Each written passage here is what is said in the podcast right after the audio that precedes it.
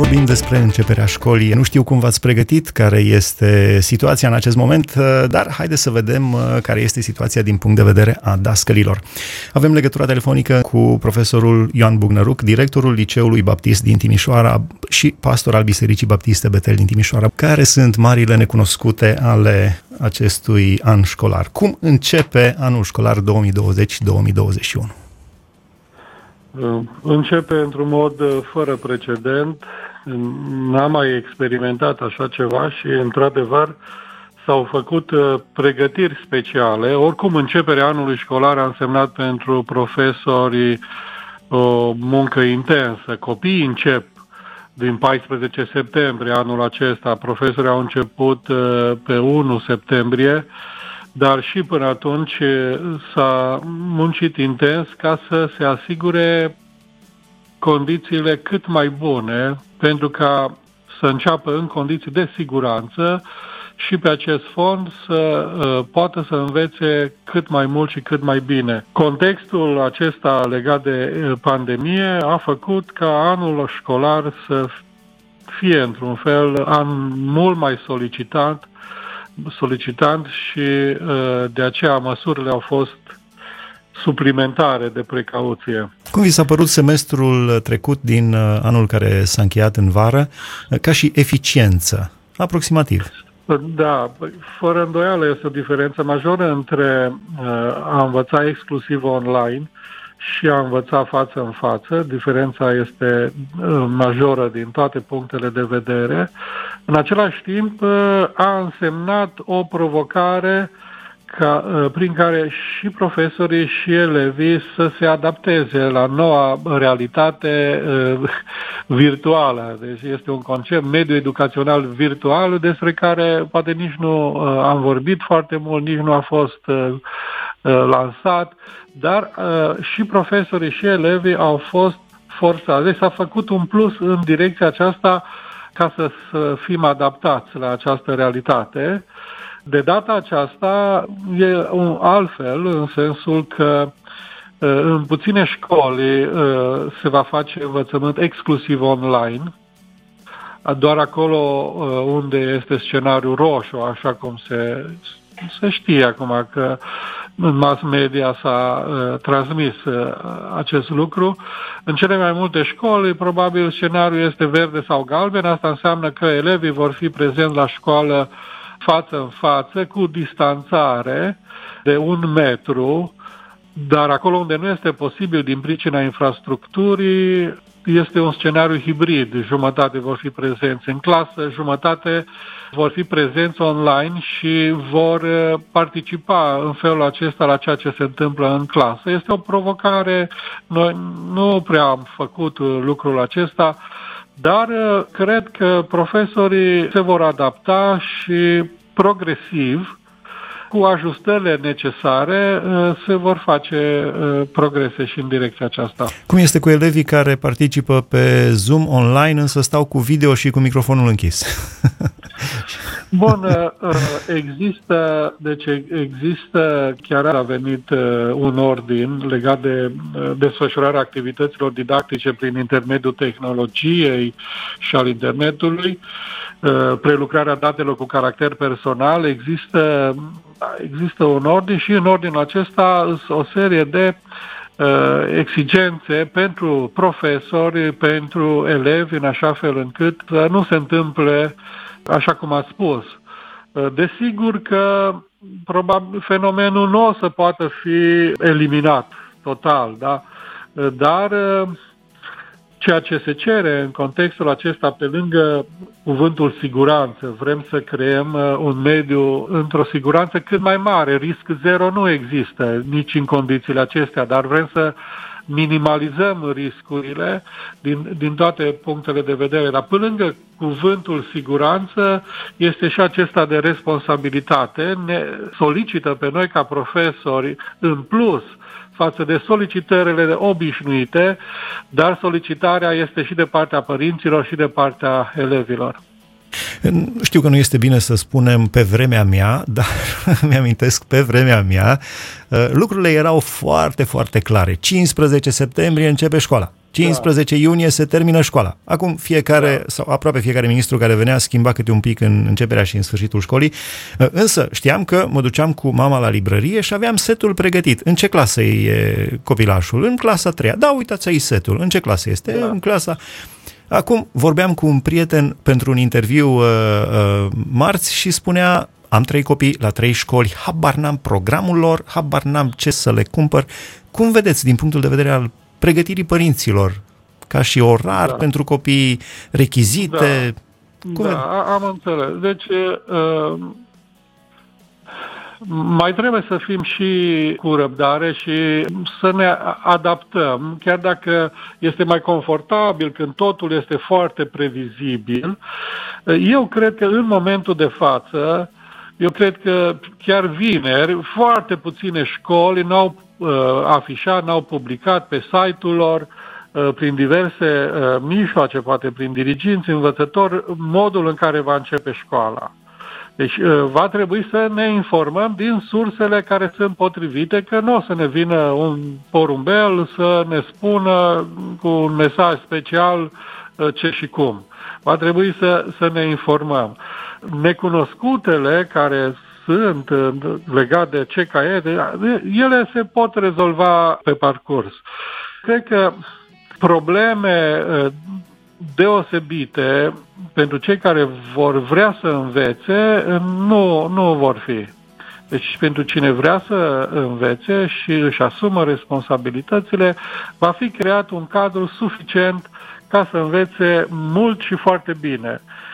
Există probleme suplimentare. Dacă sunt uh, copii cu probleme de sănătate sau au uh, acasă, în casa lor, părinți bunici, de asemenea, uh, acolo trebuie măsuri de precauție suplimentare, dar eu cred că nu numai în școală, pentru că în toate școlile s-a lucrat intens pentru ca școala să fie cât se poate de bine pregătită, S-a lucrat intens și la inspectoratele școlare, și la Ministerul Sănătății, Ministerul Educației, ă, că nu sunt lucrurile perfecte, e adevărat, trăim într-o lume imperfectă, nu, ă, dar ă, există un efort susținut și concertat, așa ca să fie cât mai, cât mai bine. Care este partea pozitivă? Care este câștigul în această forțare, cum ați spus, să sărim într-o altă lume dintr-o dată? Din martie anul acesta am sărit într-o altă paradigmă. Care este câștigul? Care sunt lucrurile foarte bune? Deci, lucrurile foarte bune este că ne forțează pe toți să fim oameni care uh, ne adaptăm uh, la, la ceea ce este nou în, în jurul nostru. Uh, cum spuneam înainte, așa e firea omului, dacă este o treabă așa foarte predictibilă, e mai confortabil, ori realitatea uh, în care trăim este una care uh, se schimbă permanent și pentru aceasta ar trebui să fim oameni care ne adaptăm mai ușor, din ce în ce mai ușor, mai adaptabil. Pentru copiii lui Dumnezeu, șansa, privilegiul este deosebit pentru că beneficiem de un ajutor uh, real, uh, un ajutor necesar, un ajutor imediat în, uh, prin tot ceea ce Dumnezeu ne-a pus ca resurse la îndemână. Dumnezeu să ne ajute să mergem înainte și copiii să învețe ceea ce este bine și folositor pentru ei și ce să vedem, cum spuneați, problemele care apar le vor fi rezolvate pe parcurs. Să nu, să nu pierdem dimensiunea spirituală a tot ceea ce se întâmplă și de aia uh, formulez concluzia uh, în alți termeni. Trăim într-o lume, că am auzit de analfabetismul funcțional. Da? Exact. Știi să citești, dar nu prea înțelegi și nu, știi, nu prea știi să aplici ceea ce ai învățat așa. Uh, analfabetism valoric. Deci, noi, ca și copii ai lui Dumnezeu, când știm că uh, pe termen lung uh, ai un mare avantaj să fii un om de caracter, un om spiritual, un om cu frică de Dumnezeu, cu credință în Dumnezeu, un om care caută mai întâi împărăția lui Dumnezeu și pe deasupra este eliberat de teamă nejustificată, de, de îngrijorare, de toate celelalte suntem binecuvântați, avem o mare șansă la final, uh, cred că mm, unul dintre lucrurile importante pe care dascălii le transmit copiilor uh, trebuie să fie integritatea, caracterul, dincolo de informație. Uh, se poate transmite integritate, caracter în condițiile de pandemie, de școală pe Zoom online? A, a, a, absolut. Deci, uh, uh, cunoștințele, conținutul, materia, cum se spune, da, manualul, Uh, acestea sunt subordonate unor valori și unor competențe care sunt formulate uh, în documentele școlare foarte clar uh, și de aceea în sala de clasă nu e numai că învățăm geografie, învățăm matematică, dar învățăm să fim respectoși, învățăm să fim punctuali, învățăm să fim harnici, învățăm să ne evaluăm, învățăm să fim perseverenți, Uh, acestea sunt câștiguri uh, majore și pe termen lung uh, prezic succesul adevărat. Deci e posibil ca să nu se asimileze atâtea conținuturi, pentru că vrând nevrând este o altă realitate. Jumătate în clasă, se spune jumătate acasă și conectați online, dar Uh, cu siguranță că există șanse uh, suficiente să se învețe valorile sau să ne deprindem, să cultivăm valorile uh, ce dau până la urmă coloana vertebrală a unei societăți și să nu mai fim, să spunem, analfabeți din punct de vedere valoric, adică oameni care înțeleg că este de folos pentru tine personal și pentru societate, să fii un om de caracter, să fii bun, să fii, uh, să respecti autoritatea, să-ți respecti colegii, să fii harnic și așa mai departe. De anul acesta se înființează și Poliția Siguranței Școlare pentru combaterea bullyingului în școli, pentru combaterea um, acestor acțiuni de desconsiderare a unor copii față din partea celorlalți. Uh, din nou, acesta este un concept absolut nou, Poliția Siguranței Școlare. Des- da. Cum funcționează? Am auzit uh, domnul ministru vorbind. Încă nu știm cum va funcționa.